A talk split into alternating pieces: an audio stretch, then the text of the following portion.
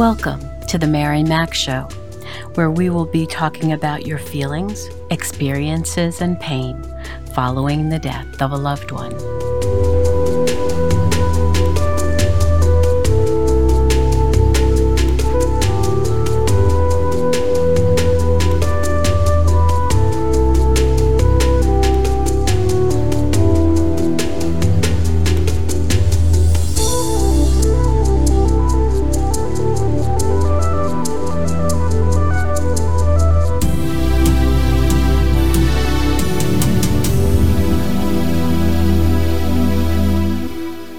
Good morning, good afternoon, good evening. Wherever you find yourself in this entire world, I welcome you. So, how are you doing, my friend, my warrior? I certainly hope this week finds you well. This week, I'd like to speak to you about miscarriage, ectopic pregnancy, and the stillbirth of a baby. An ectopic pregnancy is when a baby forms outside of the uterus.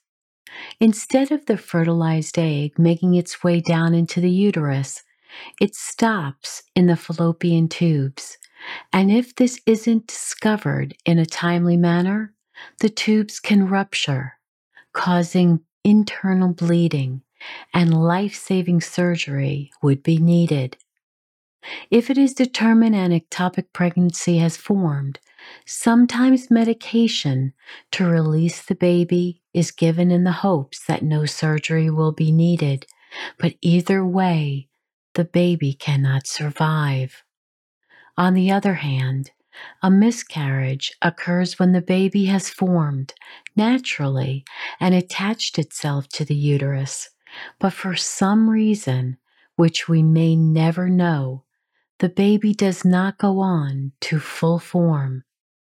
When a baby dies inside the mother's womb up until 20 weeks of gestation, it is considered a miscarriage. When a child dies after 20 weeks in the womb, it is considered a stillbirth, or the child is stillborn when it is born not breathing and cannot be revived. When a baby dies in any of these manners, it is a shock that is never expected. Parents are so hopeful and excited when they learn they're pregnant, and they look forward to the time when they will hold their infant in their arms for the first time. So, when such a horrific death occurs, it is beyond comprehension. If you've experienced such a death, it is not uncommon to want to be close as a couple and slowly work through all the emotional and physical pain you both would be going through. It is important to speak about it out loud because when you harbor the pain, it can lead to depression, anger, bitterness, resentment, asking yourself if you'll ever be a mother or father again, whether you even want to try to become pregnant again, whether you can even trust your own body. These are all normal responses. After one or more miscarriages, couples can be fearful that it may happen again in the future. And when you choose to isolate and not let others in, it can lead to more emotional pain. Now, granted, there are many people who don't think the loss of your baby, who might only be weeks old, is something to grieve over. They might say ignorant things like, Well, you can always have another child, as if another child could ever take the place of the child you just lost and they just don't know what you went through as the child was released from its mother's body. I've known friends who began bleeding and the baby came out not long after, right there in the bed or in the bathroom. They could see the fully formed child, not larger than their palm. Now, this might sound more graphic than you might want to hear.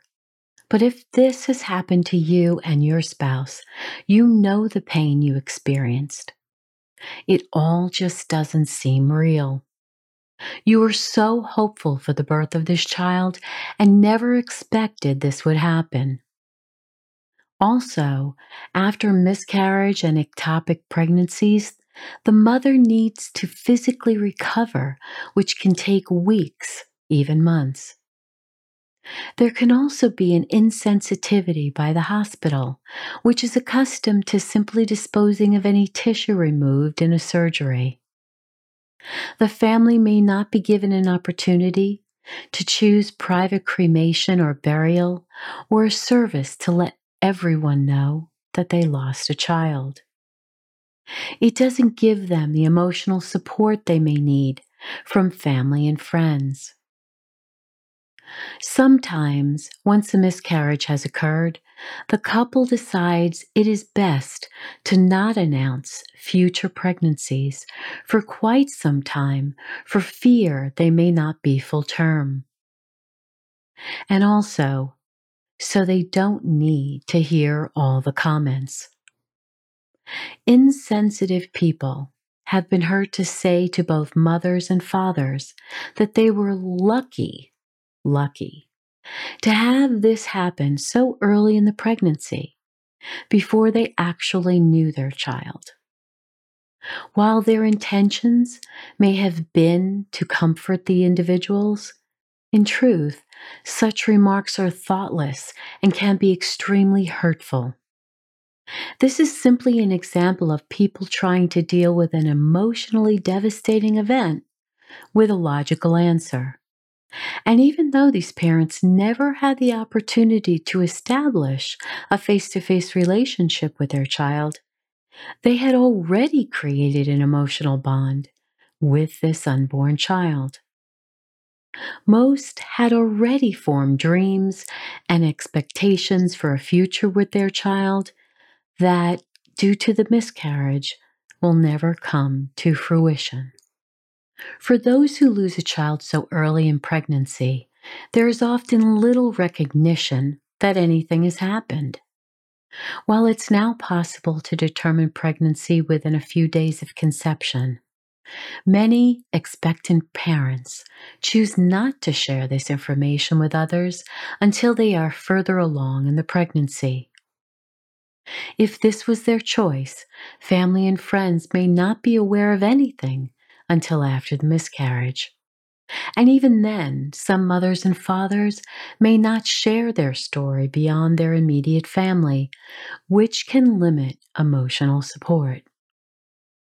I remember after a young relative had a miscarriage, it was told to us that she didn't want anyone to discuss it or send condolences to her and her husband. Their way of dealing with it was simply to act as if nothing happened. I often wonder if she regrets not having the ability to speak openly about her sorrow, instead of just shoving all her pain inside. We never know how couples decide to deal with the death of a baby, but I hope they are doing better. Another issue that makes miscarriage so significant is that we have no little one to bury, or the baby hasn't formed enough. And when others minimized our loss, showing little respect, they can cause us to question our own feelings of guilt and whether we have a right to even grieve, which we absolutely do. If we had a strong bond with this child, our grief will be much deeper than anyone would know. Perhaps we longed to become pregnant for many years. Perhaps we had infertility treatments, several rounds, and this baby represented all our hope and dreams to start a family. This bond is broken now, and we are left bewildered as to how this happened. And that's the dilemma in miscarriage and ectopic pregnancy. We really have no idea how or why this happened. In the case of a stillborn child or stillbirth, The baby might have died while in the mother's womb anywhere after 20 weeks of gestation. There are times when a woman will go to their normal prenatal doctor visits and find that there is no heartbeat. Their child was perfectly formed, and they saw them moving in previous ultrasounds and heard the heartbeat, even knew the sex of their child. But for some unknown reason, the child simply stopped forming and died within the mother's womb. Now there was no heartbeat, no movement, no life. And often the doctor cannot tell the parents why this happened. The baby was doing wonderfully at the last doctor visit, but for some reason, the pregnancy simply stopped. And these loving parents may never get an answer as to why they will not be welcoming their child home after another 20 weeks. Other times, a baby can be healthy until the moment of birth, but for other reasons, when they arrive outside the womb, they are no longer breathing. Perhaps the umbilical cord was wrapped too tightly around the child's neck and it strangled them on the way out of their mother's womb. And that lack of oxygen for too long a time caused their death and lifeless body to be born, and they weren't able to be revived. This experience is extremely devastating here you have your completely formed baby who is not breathing, a baby you won't be bringing home to love and cherish and raise in your family. You think to yourself, exactly how is this happening? It seems so unreal, so unbelievable. How do you tell family and friends? How do you not feel you must have done something wrong for this to happen? How do you not blame yourself? But you are not to blame. Neither of you are. And the saddest part of this is society makes us believe pregnancy and childbirth are simple. You get pregnant simply. And nine months later, you have your newborn all ready to go home with you. But for many families, this is not the case especially in the case of the stillborn infant. You may have decorated their new room with all the lovelies that made it so special, and already had a baby shower, and all those gifts are now sitting in their room, just waiting to be used. But now they won't be. What do you do with all those gifts? What do you do with their room? And all the furniture you purchased? And when exactly do you make decisions about what to do with all their new belongings? Grieving a child that will never be in your family is by far one of the most devastating bereavements. Each day along this journey, both before they were conceived, all along this journey, and now that they are no longer alive. You had this dream of how you would hold them, raise them, love them. What kind of life they would live, the experiences you would have with them.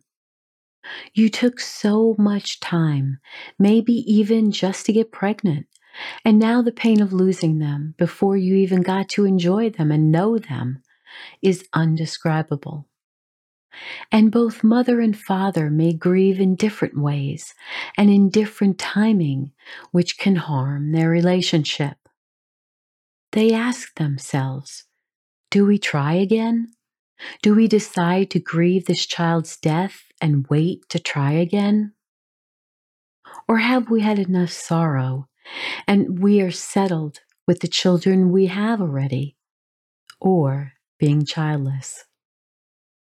Only the parents can determine this after burying the child who died and much reflection and consideration. But it is important that you save as much as you can so you can honor their memory. I remember learning about a photography group that works with hospitals. And when a child is stillborn, this group comes to the hospital and offers to take photographs of the parents holding the stillborn infant. It is a wonderfully compassionate service and gift. The family will hold on to those photos and other mementos in a care box. So, how do parents survive such a loss? Slowly and with support from their spouse and family, as well as joining a group of other parents who have had similar experiences. I'm sure you've heard me say how important it is to be with others who have experienced the exact type of death that you have. They will be able to look you in the eye and say, I know how you feel because they have lived it just like you. And I will add those links to support group organizations in the show notes of this episode. Call them, find meetings in person, or with a contact call, or even online. It will serve you well. You will feel understood. And remember, it is also common to remember them on the day they were born, the day they died, on Mother's Day and Father's Day. Their memory will always be with you. And some mothers say, I had six children and five are living.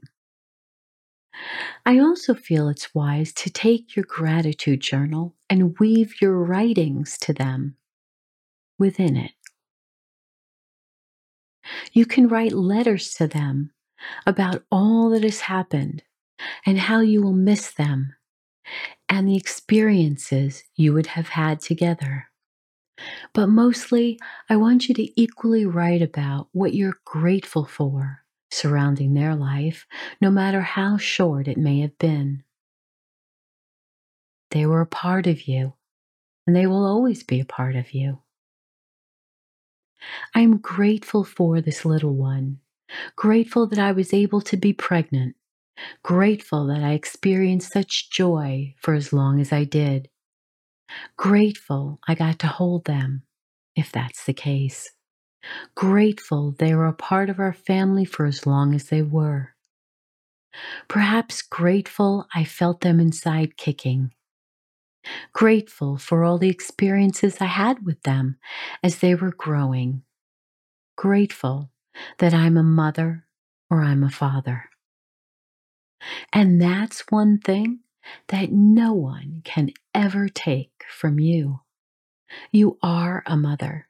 You are a father of a little baby who just happened to die too soon. Write those notes in your gratitude journal. Write letters and either place them in a casket before burial or bury them at the cemetery. And mostly, never let anyone make you feel less than because your child did not survive. These are people you need to stay away from. Their toxic and sometimes ignorant attitude is not for you. You need to surround yourself with love and light and those who want the best for you. So be blessed, my friend. The memory of your child will always be in your heart. So now it's time to get up and dance, dance, dance. And I know you probably think this is really silly, but please do it for me anyway, okay?